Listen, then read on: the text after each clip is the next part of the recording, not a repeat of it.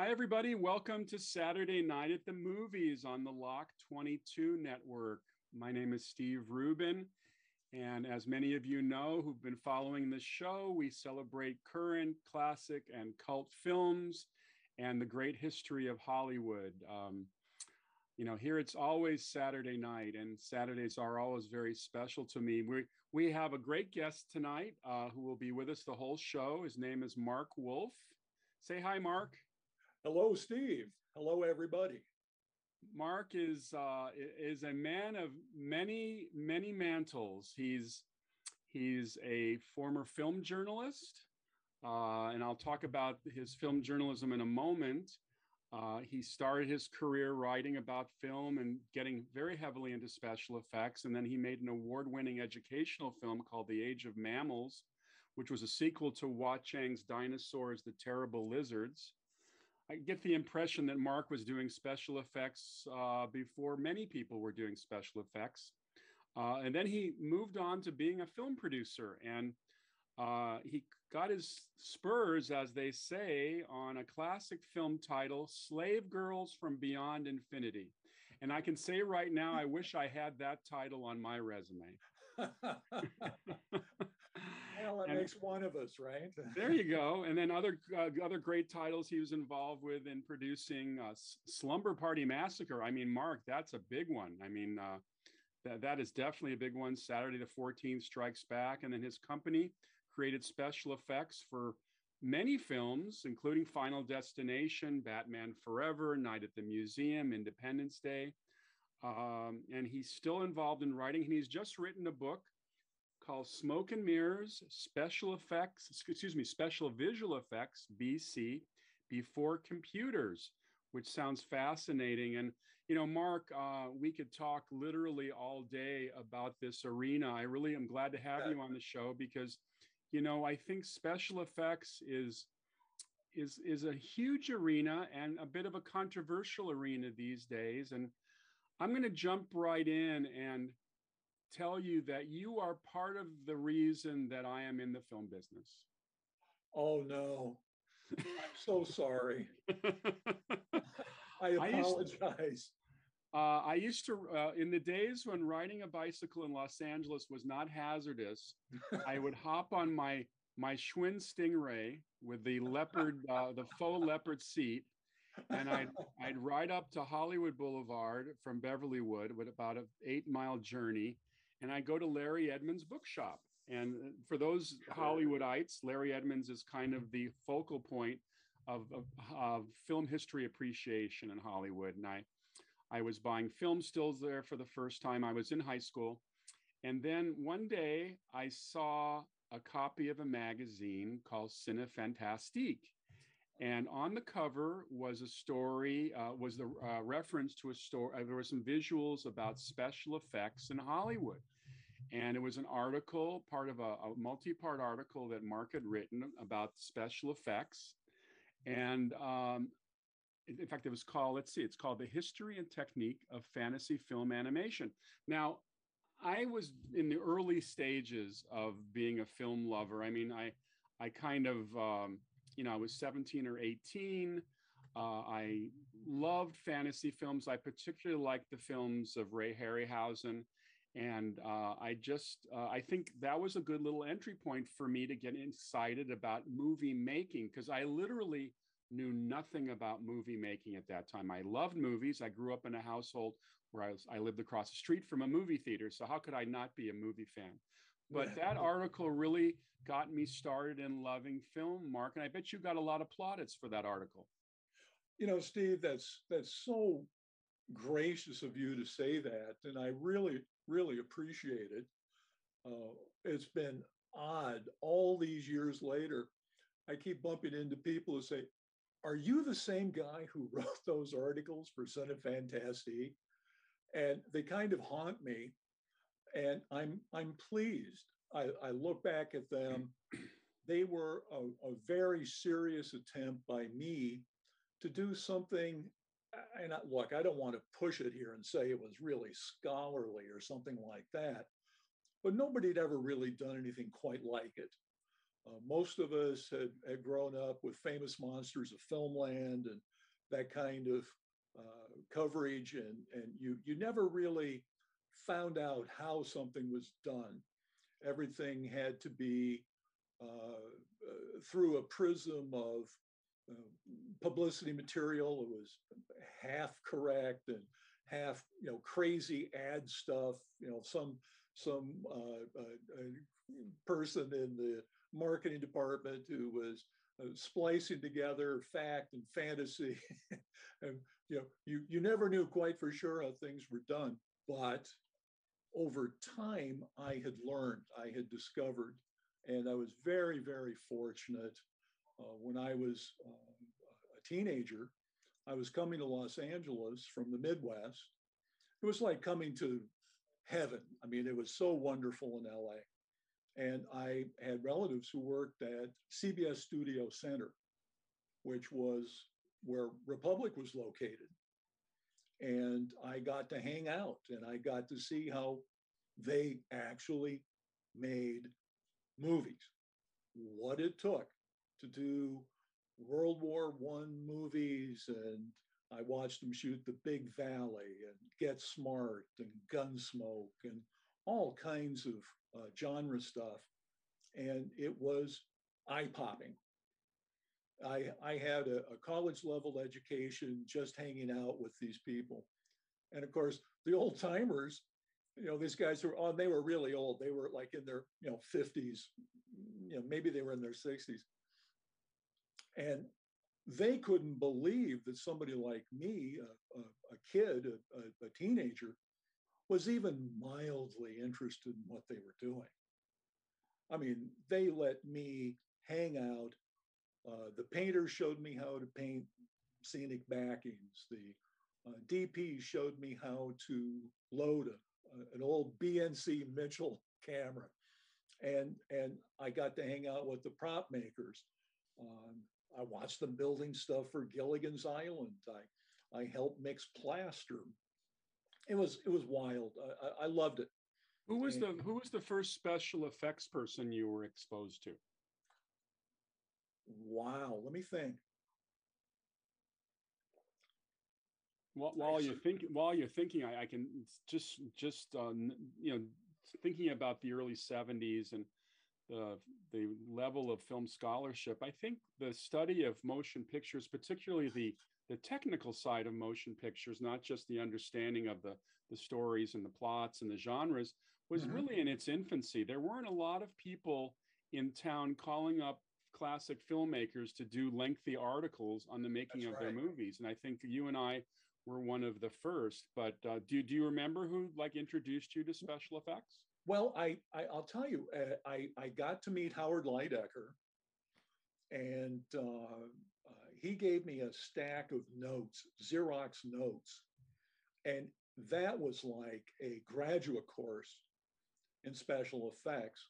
Uh, it was everything uh, how to how to make sure that music wire wouldn't kink when you were trying to suspend something and make it look like it was flying i mean it was meticulous it was it was his whole career and I, rem- I remember his name because i remember that i think his company was the lydecker brothers or they were that's right. brothers he, that's right. right. His brother, uh, Theodore, they're they're covered extensively in the book because listen, these guys did stuff that would be run for uh, the Academy of Motion Pictures as an example. It's it's special effects, and nobody would believe that they were special effects shots. Well, I always remember because uh, I'm a bit of a, a, military movie guy. I, you know, I've, I've, studied war movies over the years and written about them. But their work on Sink the Bismarck in 1960 uh, was just extraordinary. Their, the way they animated um, miniature ship models was quite extraordinary. And I think they were literally the leaders in their class, weren't they? They absolutely were and had extraordinary experience with uh, during World War II. They were making these these uh, destroyers, Japanese destroyers that were 30 feet long. and putting them in water tanks, making them look very realistic. One of the things they did was to make sure they shot as, as often as possible under natural sunlight. Interesting. This really helped uh, with the, the, the overall look. It, it just had a very natural feel to it. Well, there, there's something very, very animated about them as well. You know, it's interesting. I I'll compare two movies. Obviously, for me, the benchmark is Sink the Bismarck because the the long shots of the Bismarck under attack fighting the British uh, cruisers and battleships in that movie are quite amazing. Um, then you come, let's see, five years later, and Otto Preminger makes a movie called uh, In Harm's Way, and yes. his his miniatures and the movie has a lot of miniature work are literally lifeless. They are we, there's yeah. Steve, we don't know who made them. It's one of the great mysteries. Who on earth made those miniatures? And they're gigantic. Have you seen the uh, uh, Have you seen the picture of Otto Preminger astride one of the ships? It looks like something out of a Japanese monster movie. and it, it, it's funny because I think the Lydeckers spoiled me because when you see a, a, a, major American warship under attack steaming at its own power, it looks like it's steaming no. at its own power. Do you know if they worked on the John Ford film? Uh, they were expendable. Was that their work? No, that no, that was uh, uh, A. Arnold Gillespie and his crew. Oh, at MGM. Okay, got at it. MGM. And believe me, they were gold standard studio. They had all the money in the world, relatively speaking, and they could afford to do big, big, big scale stuff. Whereas the Lydeckers, they they were at a small studio. They were at Republic, and they had a huge workload. They had a lot of films to get out the door every year. Well, and so you, it's remarkable you, what they achieved.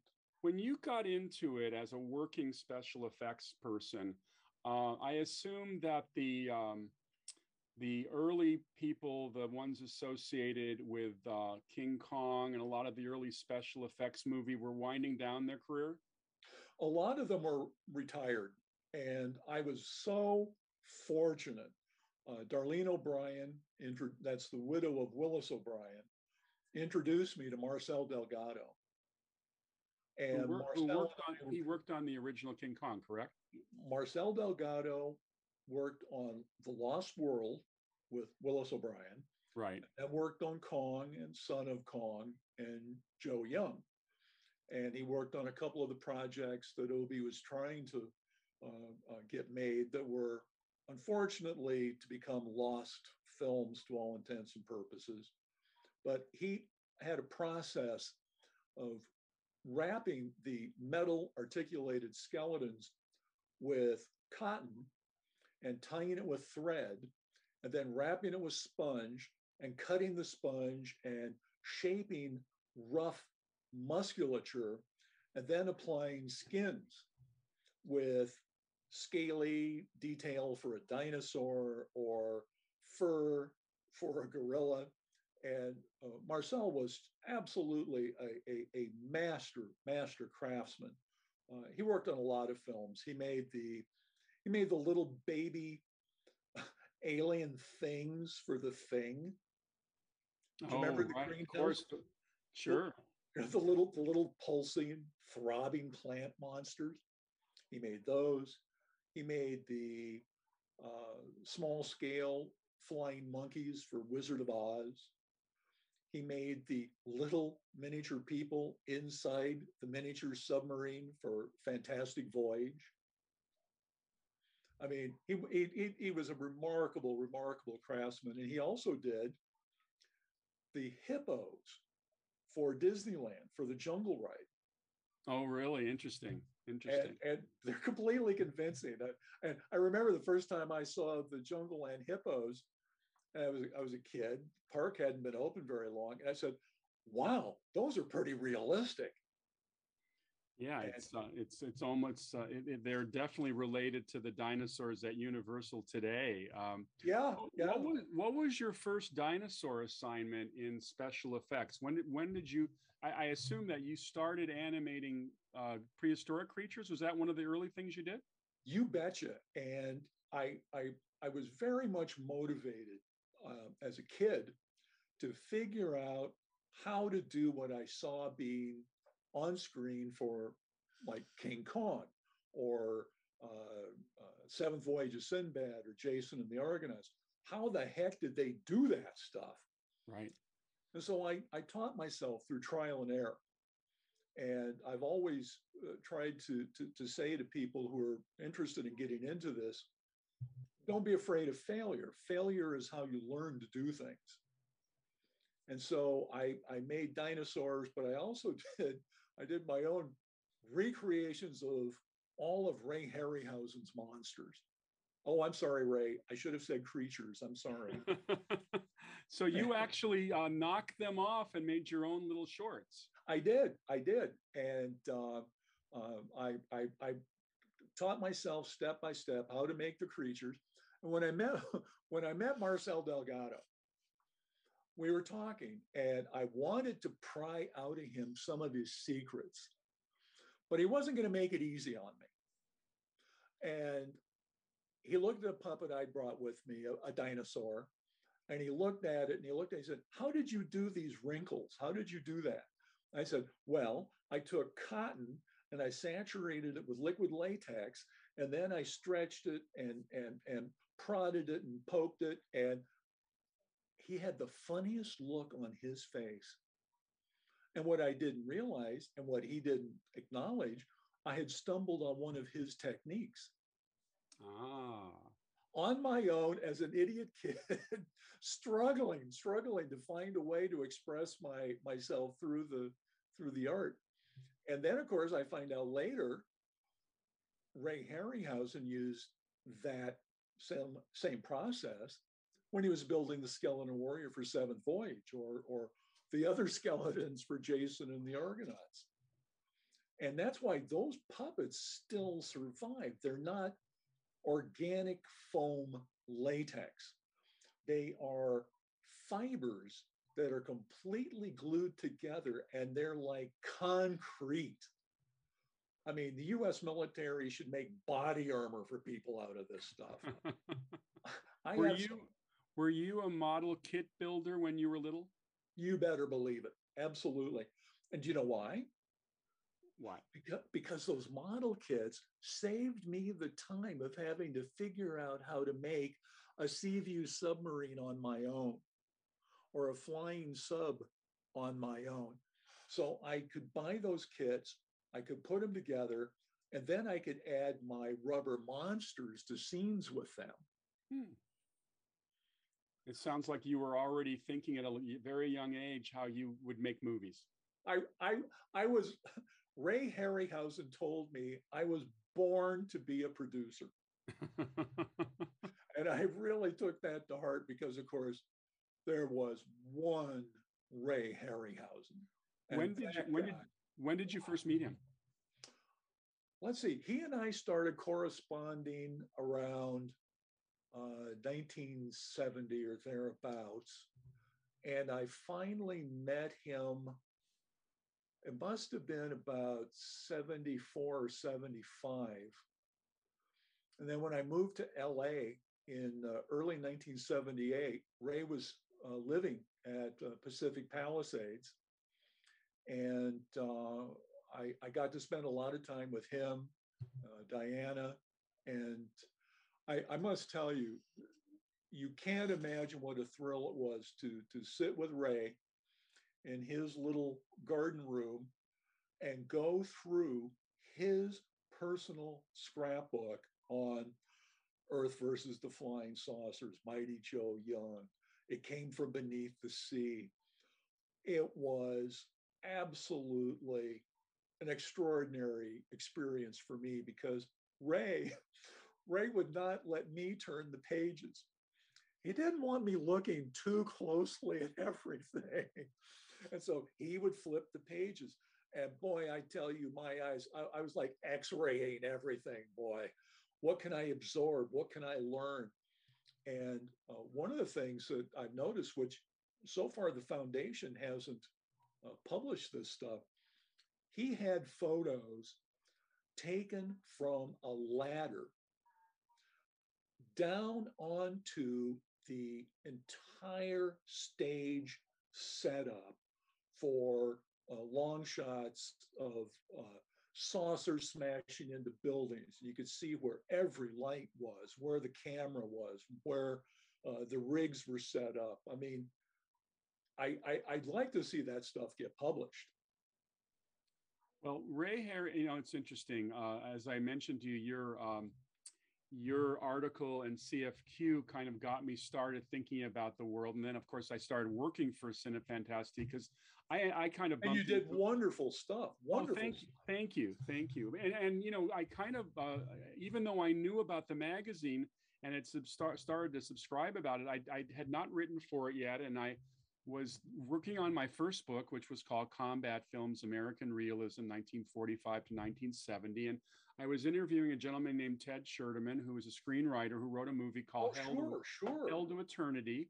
He, of course, we both know, wrote them later on. But during the course of my interview with um, uh, Ray, uh, excuse me, with um, Ted about Hell to Eternity, he says, you know, kind of reminds me what I did on them. And that kind of was like a lightning burst for me. And I said, you worked on them because people who are listening today, you know, we didn't have the internet back then. We didn't no know kidding. what people's, we didn't have lists of people's credits available at our fingertips with a couple of clicks. I didn't know Ted Sherdeman had written them. There was no clue. So uh, that's when I wrote my first letter to Fred Clarke, and he wanted me to do a retrospective article on them, and that's that was the beginning of my writing career. That's um, one of the um, few issues I still have. Well, it was it was a fun story to tell, and um, now you uh, you oh, start. Wait, wait, wait. Let me let me just interrupt you. Let me just you'll sure. maybe be amused by this. I spent a lot of time trying to convince Warner Brothers to let me do a remake of them with uh, uh, my uh, effects facility as uh, the base of operations. And I gave them uh, concept photos of all kinds of ant monsters. I mean, real creature type stuff. And there were people who loved it, there were people who hated it. And eventually, what happened was um, it was a, a big company, it was like DreamWorks or somebody like that, cherry picked everything at the studio that could be remade. And that was the end of, of any talk of, of Mark Wolf doing a, a, a new version of them. Yeah, it's kind it's kind of the standard story that the people with the most cloud get the best projects, and of course, yes. nothing happened with it. So you and I can still exactly. talk. We can still talk about reviving that show. Uh, uh, now you make a transition. Uh, you start to uh, fulfill your destiny uh, of becoming a producer, and your first film is called "Slave Girls from Beyond Infinity," which I just love the title. Tell me how that came about. Um, I, I uh, had a friend, uh, Paul Davids, who was one of the first people through the American Film Institute. And I'm going to interrupt you real quickly and say that Paul Davids was my guest last week. Are you kidding me? I am not kidding you. Are you I, kidding me? I am not kidding you. We oh did it. My did God. It. I had the, I worked I worked with Paul on his Roswell movie. I was a publicist at Showtime, and we oh did. Oh my God! Are you kidding me? Isn't that a small world? I mean, we did a oh, whole night on yeah. uh, on Roswell, yeah. which is coming up, uh, of course, and I'll get you the details on it. But go on, continue your story. So you you and Paul. Well, uh, uh and and uh, Paul and I were trying to make a uh, what at the time would have been a very very big budget family fantasy film with uh, Mark Twain on Hawaii and having adventures with the ancient gods and goddesses of Hawaii. And uh, it, it, was a wonderful project. We did these very elaborate uh, uh presentation, uh, pitch, concept photos. And uh, anyway, he, he had contact with another guy who had been through the AFI and uh, I got introduced to him, and he said, "Oh yeah, uh, Charlie Band uh, owes me money, and we're going to do a, a, picture based on the most dangerous game." Well, of course, my my ears perked up, and I had my uh, my first uh, little effects boutique, Wizard Works, at the Corman lot. so I said to uh, this gentleman, hey, uh, I can get you uh, stage space. I've got uh, all kinds of props. I've got an effect shop. We can do anything that's necessary for the production, and we can do it all in house and keep the cost down. So I said, great, let's go. And that was that was what happened. I I, I remember the the uh, uh, film was actually reviewed by Variety, and the guy was trying really hard not to talk about, wow, this is you know a really great see, it's, it's it, you know it's uh, breasts and special effects, and that's about it. And he said, I just can't figure out how they had these huge sets. And he goes on and on, very complimentary about the sets. And of course, they're not sets. They're what we call foreground miniatures or, or hanging miniatures. Now, so was, I've always been abused by that. Was this the project that you and Paul had envisioned with Mark Twain, or was this an outgrowth of that? Oh no, no, no. This had nothing to do with with a legit project. This the project with Paul was was really legit, and I'll tell you, it it it should have been made, but when we when I put a rough budget together, it was going to be somewhere around $10 million. And in those days, you know, to walk in and and you know not have a boatload of credentials and say, oh yeah, we we can make this for $10 million. And it was loaded with special effects. Well, you know, things have not changed. It's 2022 now, and you still can't go anywhere and pitch heavy, heavy budgeted projects. It's what I find amazing as a filmmaker is that uh, trying to judge the value of film today, because low budget a few years ago was one or two million dollars. That was considered low budget. I would argue that today in Hollywood, low budget is ten thousand dollars and you know and and and how much is that movie going to be worth when you sell it to netflix if they buy it for 50 then you're in you're in the plus and i think that all over america uh, perhaps all over the world small groups of filmmakers with no money are making full length features with everything they can pull in and i think it's it's a, it's i think it's a lot different than it was back in the 50s and 60s when um, I, I think you had more money to play with didn't you well, it, you know, I think about Roger Corman and his first film. What was it? Uh, uh, Monster from the Ocean Floor. I think they made it for about 10 grand. Now, of course, we've had inflation, right? Think of it this way um, Earth versus the flying saucers. A lot of people look at it and they go, geez, what, what, what did Ray have to, to, to spend as a budget on that? That movie, the negative cost for Earth versus was $120,000. Wow. And that, that has legitimate actors in it. Legitimate actors. And it had a very canny, clever, visionary filmmaker, Ray Harryhausen. That guy knew how to put big bang for the buck on screen. He knew how to make a movie. He, he, he did not make a false step and I I have I've been endless. The, the the longer I worked in Hollywood, the more impressed I was with Ray and what he achieved. Now, on your credits with your special effects company, you list movies like um, Night at the Museum. Now, Night at the Museum to me is one of the best family uh, fantasy comedies of the last 20 years. What, what was your involvement with that film? Well, I'll tell you, uh, the the uh, company, uh, Cinema Production Services, was founded by my partner, Mike Joyce.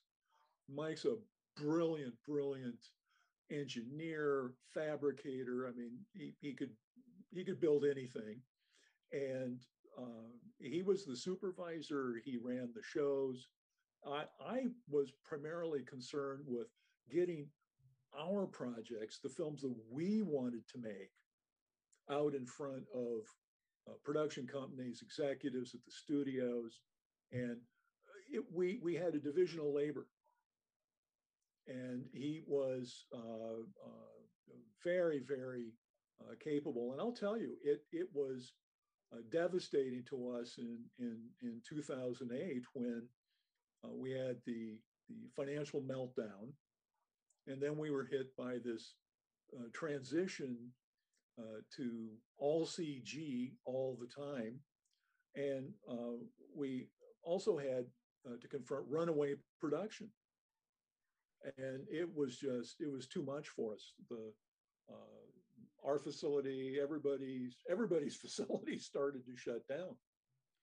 You know, it's interesting, and I'm sure we could do a whole show on digital versus uh, stop motion and just oh, the yes. changing effects.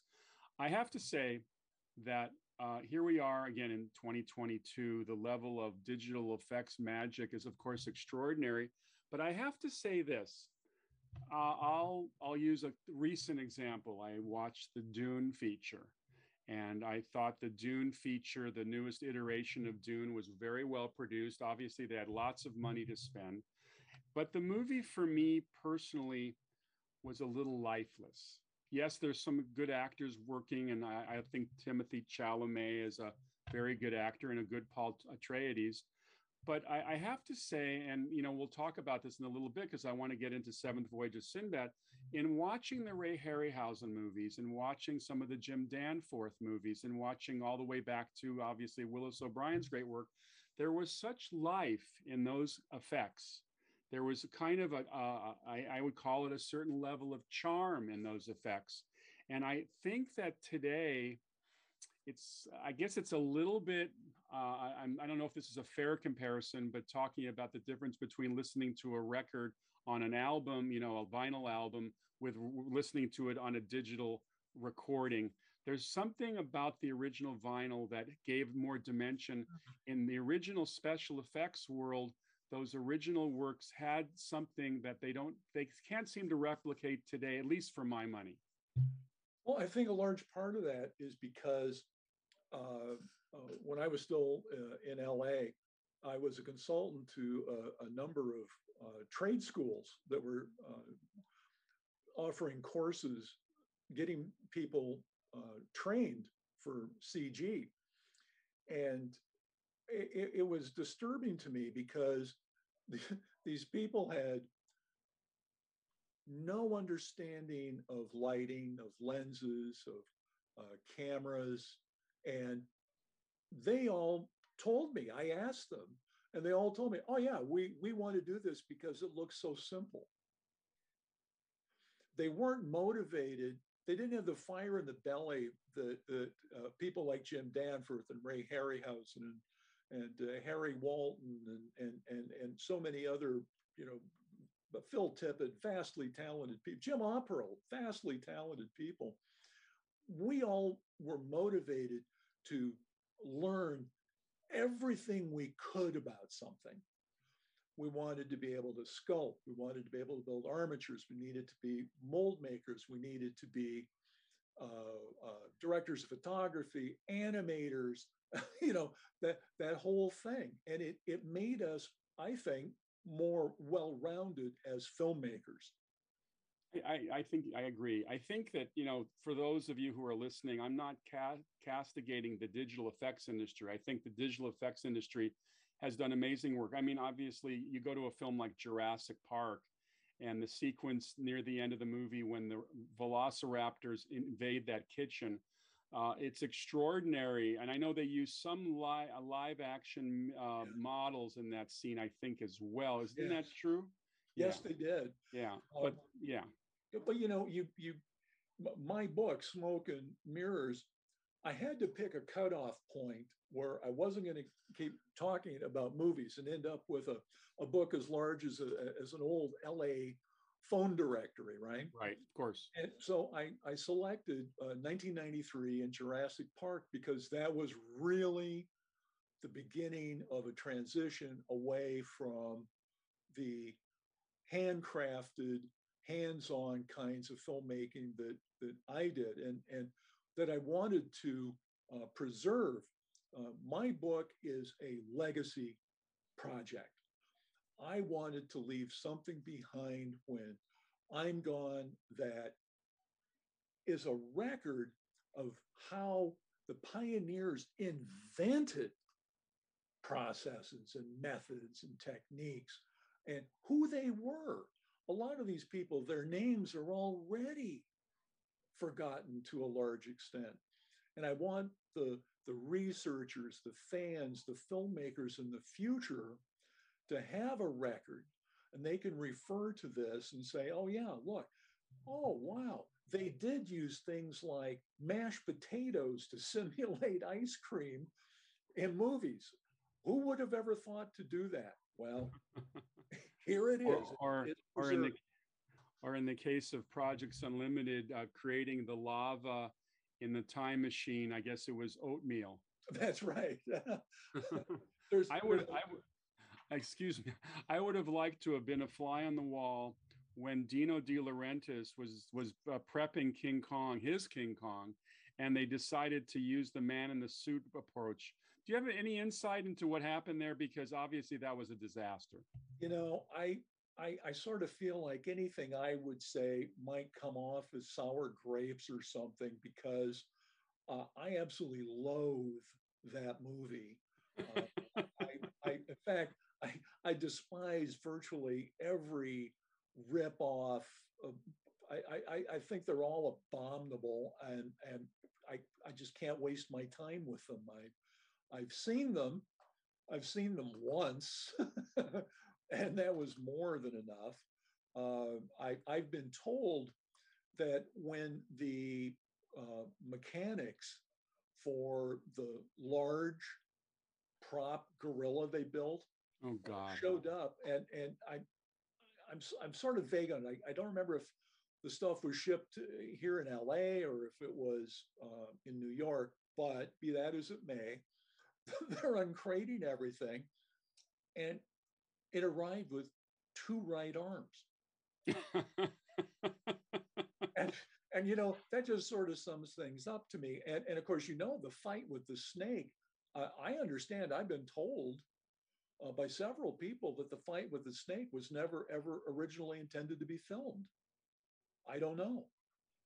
You know, you look back on Willis O'Brien's work, and now we're talking 90 years ago. I mean, it's uh, it's insane. Yes yeah. Uh, you know, the, the, the, the, it's just something, you know, it's not just Willis O'Brien's work alone. It's the, the art directors and the, the, the cameramen to create uh, a very atmospheric Skull Island where everything looks dangerous and dark. And the creatures, you know, his Tyrannosaurus Rex is a very impressive one for 1933. I think it's impressive now. Yeah. I mean, no, honestly, I, I, I watch it. It's it's it's got energy. It pays attention. Right. It, it it it it hints at life. This is something that the CG animation doesn't necessarily uh, uh, capture as well. Well, you know, it's interesting. I mean, uh, I, I, saw the Peter Jackson King Kong. I mean, it's you yeah. know, Peter, Peter Jackson is known for excess. I think that uh, he needs a certainly needs somebody cutting behind him because he has a tendency to make shorter films very long. And I, I will say this. I will say this that he he loved the King Kong story, and unlike Dino De Laurentiis, who decided to go his own way, I think that uh, I think Jackson did a very nice job. His his battle between Kong and the three T Rexes to me is is quite a quite an engineering feat in CG. But again, I'll go back to uh, the original stop motion filmmakers, and and I would like to spend a little time now as we close in toward the end of this discussion. I think I would love to get a little bit of uh, discussion with you on my favorite of Harryhausen's, which is the first one I ever saw. Uh, because I probably saw Earth versus the Flying Saucer and it came from beneath the sea later on on television. But I saw Seventh Voyage of Sinbad in the movie theater in 1958, and uh, I loved it. I loved it. Well, uh, you and I are on the same page, and uh, I, I have something to say to you. From the land beyond beyond, from the world past hope and fear, I, I bid you, Steve, now appear. you know, it's funny because um, I uh, I did a retrospective for uh, Fred uh, later on that he never published, by the way. I guess, I don't know, I think he thought it was a minor film that didn't deserve the Steve Rubin treatment. But I did a retrospective on The Invisible Boy. Oh, and yeah. I, I drove I drove up to Fresno and I interviewed Richard Eyer, who had become a school teacher. No and kidding. yeah, and uh, uh, you know, for those of you listening, Richard Eyer played the genie in Seventh Voyage of Sinbad. He played Barani, and he was in a number of films. He was a very popular young actor at that time. He had been in William Wyler's Friendly Persuasion. He played Gary Cooper's son. Uh, he was obviously in The Invisible Boy, and he. T- he told me because he was gradually getting he, he was working his way out of the business it just didn't have the allure of him for him anymore. So he was out of the business pretty much by the early 1960s. But he said that when he did Seventh Voyage of Sinbad, uh, he was he was really um, uh, kind of uh, insulted by his friends because they thought he looked kind of goony with his little turban. poor guy. poor guy. He got a lot of uh, grief for playing this little turban genie, who I've always felt is the low budget genie of cinema. You know, uh, Yeah, you know, yeah, they're, they're trying to get across the river of lava, and uh, and Barani throws him a rope. right, right. Good old Ray, you know, they they had to come up with a solution. And right. And then, of course, he- do. Eyer told me that he did not go to Spain. You know, he when when uh, Barani does that cartwheel at the beginning to create the barrier between Sinbad and the Cyclops, he starts the the the cartwheel, but it's finished by a extra in Spain. So that was kind of interesting. But uh, uh, it, it's one of my favorite films for many reasons. I mean, the the the the work that Harryhausen did was so inspired, and uh, to this Yeah. day, I hear the sound of those cyclopses, and they're scary. fabulous. What a what a wonderful design. And you know, a lot of people uh, seem to think that Ray tore down a, a large Ymir puppet from 20 million to use as the basis for the Cyclops, and that's actually not true. Uh, the the Cyclops, the, the the main Cyclops, the primary Cyclops, was uh, I guess about 16 inches tall and was fabricated entirely new puppet, entirely new armature. And Ray built it uh, larger than his usual models because he wanted to be able to use the head, hand, and uh, leg and hoof uh, in uh, close angles. And it was uh, a, a good solution. I mean, uh, Ray also did tear down a, a 12 inch Ymir to make the Cyclops that fights the dragon, Oh, okay. right? And there was also a six inch Ymir that was torn down to make the small Cyclops. Remember when the blind Cyclops is walking on the cliff pursuing Sinbad Right. and it falls off the cliff? That was a six inch tall puppet, Ah. beautifully animated, just, you know, And those of you who are listening, we're discussing the Seventh Voyage of Sinbad, which uh, was released in 1958 by Columbia.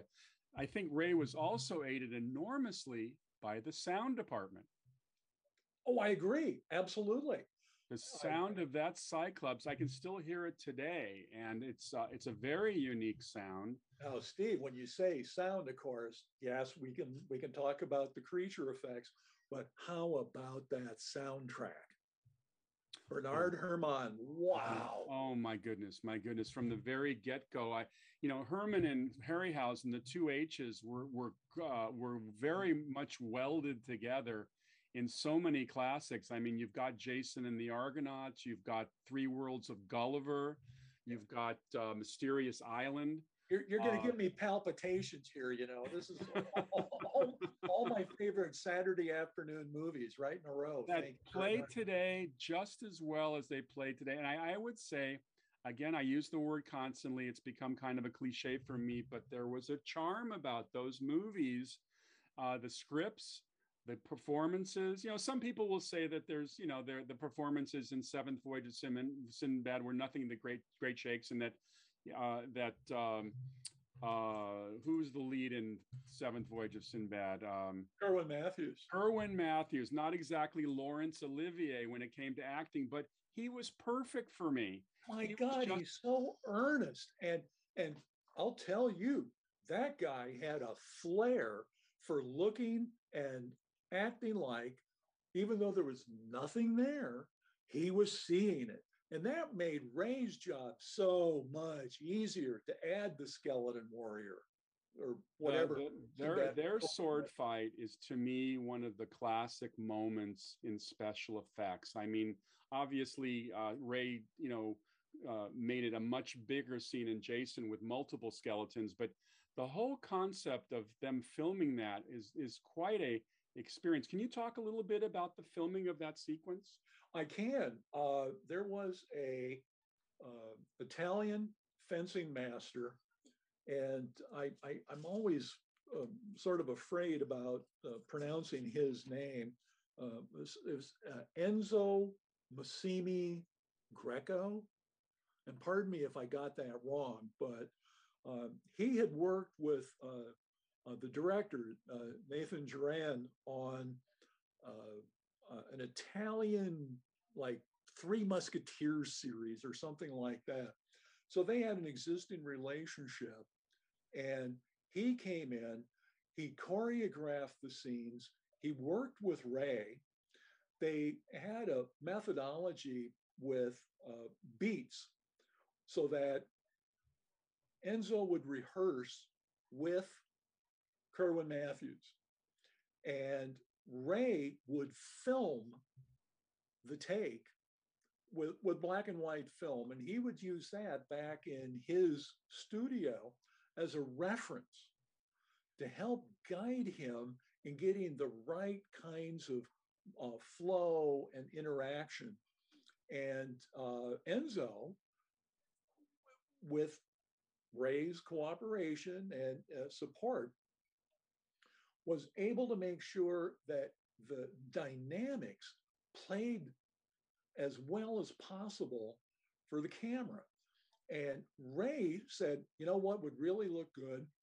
Here's this table. There's uh, glass beakers and and and uh, weird colored uh, magical fluids in them.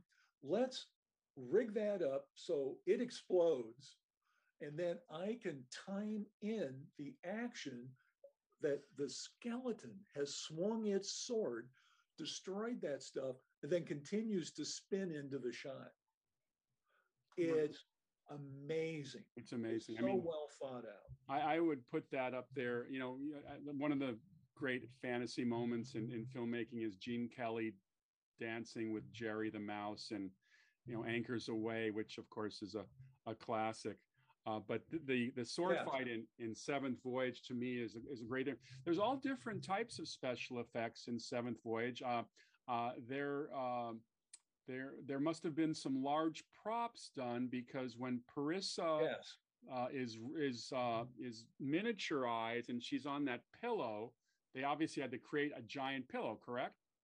You know, I'm so glad you mentioned that because it it it was the movie I think helped bring Spanish craftsmen to the forefront. They had been getting exposed to uh, foreign companies coming in, but they, they weren't really hitting their stride. But these guys were really talented. They were eager to learn. They were fine artists.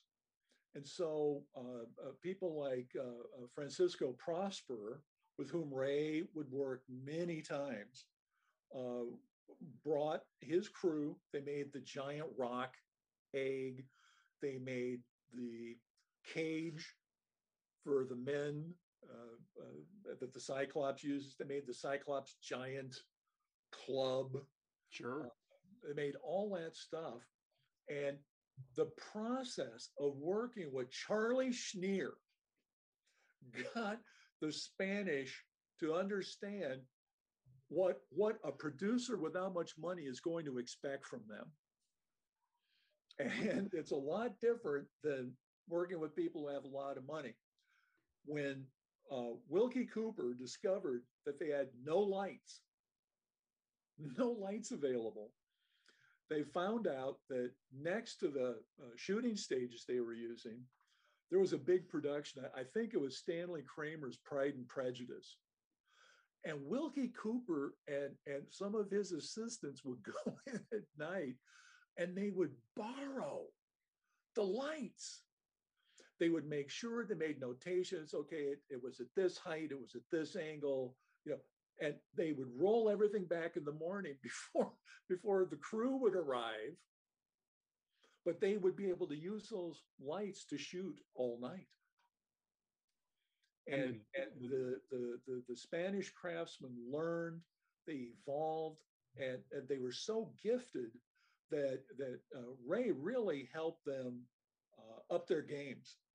No kidding. You know, those of you who are listening, you know, as a as a seven year old watching this in a movie theater in '58, there was just something about the Saturday afternoon uh, adventure movie that just soared. And it, I remember vividly sitting in that theater watching every moment of, that. And I was in, enraptured with this adventure because that's another thing that, you know, I, th- th- it was a very good script. It, it, it certainly got you excited.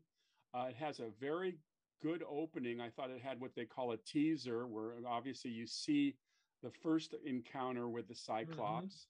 And uh, which, interestingly enough, I've actually seen um, broadcasts of the movie where they cut that out and the movie actually oh, yeah, begins in Baghdad and uh Unbelievable. Just some, and and you know, for the money they were spending, they weren't spending a lot of money. They got very good actors like Kerwin Mathews and people like Torin Thatcher, who played Sokurah, the you know the magician, uh, the sorcerer. Oh, what a terrific talent! Oh my God, uh, exactly. I, I love exactly. Torin Thatcher. I I met him. Oh really? I, I was very fortunate. Uh, Ray and Diana threw a dinner party at their place in Pacific Palisades. And uh, uh, Jerry Juran was there, and Torin Thatcher, and Ray Bradbury, you know, sort of the usual suspects. And Torin Thatcher was so gracious and fun and uh, unlike a lot of actors who are so full of themselves, right? He, he had none of that. He, he, he was just a joy to be around, and the respect that he had for Ray. Wow, no kidding. Oh yeah, I mean, you know, it's interesting. There's so film is such a collaborative art, and I think that uh, Ray had Ray benefited by being surrounded by not only professionals but inspired professionals. And i think that his his work uh, obviously he got a much bigger reputation later and people flocked to his films. Uh, i can't say enough about him. Well you know mark this has been terrific. And you know i, I have a feeling i'm going to have you on the show again and we're going to talk about others of our favorites because we both have that you know we may be older now but i think really we're still we're still nine years old watching those pictures on the on the big screen at heart. I believe that. I do too, Steve. I absolutely, I, I've really enjoyed this. It's been a lot of fun talking with you, and uh, I, I, I hope I haven't been too boring. And no, no, are you kidding? You are a window into a very unique field. And uh, for those of you, the name of his book is called Smoke and Mirrors: Special Effects, Special Visual Effects BC and that stands for Before Computers. It's at Amazon. On Amazon. And, and if uh, people want to reach out to you, how do they reach you? Well, I've, I've got a YouTube channel and uh, they can look me up there and uh, leave me a comment or something, and I can try and get back to them. That's Mark Wolf, everyone, spelled like the wolf in sheep's clothing. That's uh, right. and or the the wolf in the fold or something, right? There you go. There you go. And again, thanks, Mark, for all your good work over the years, and more to come. And and you, thank you. You're welcome. And uh, uh, this is Steve Rubin with Saturday Night at the Movies. Everyone have a good evening and take care, because you know every day is Saturday in this world.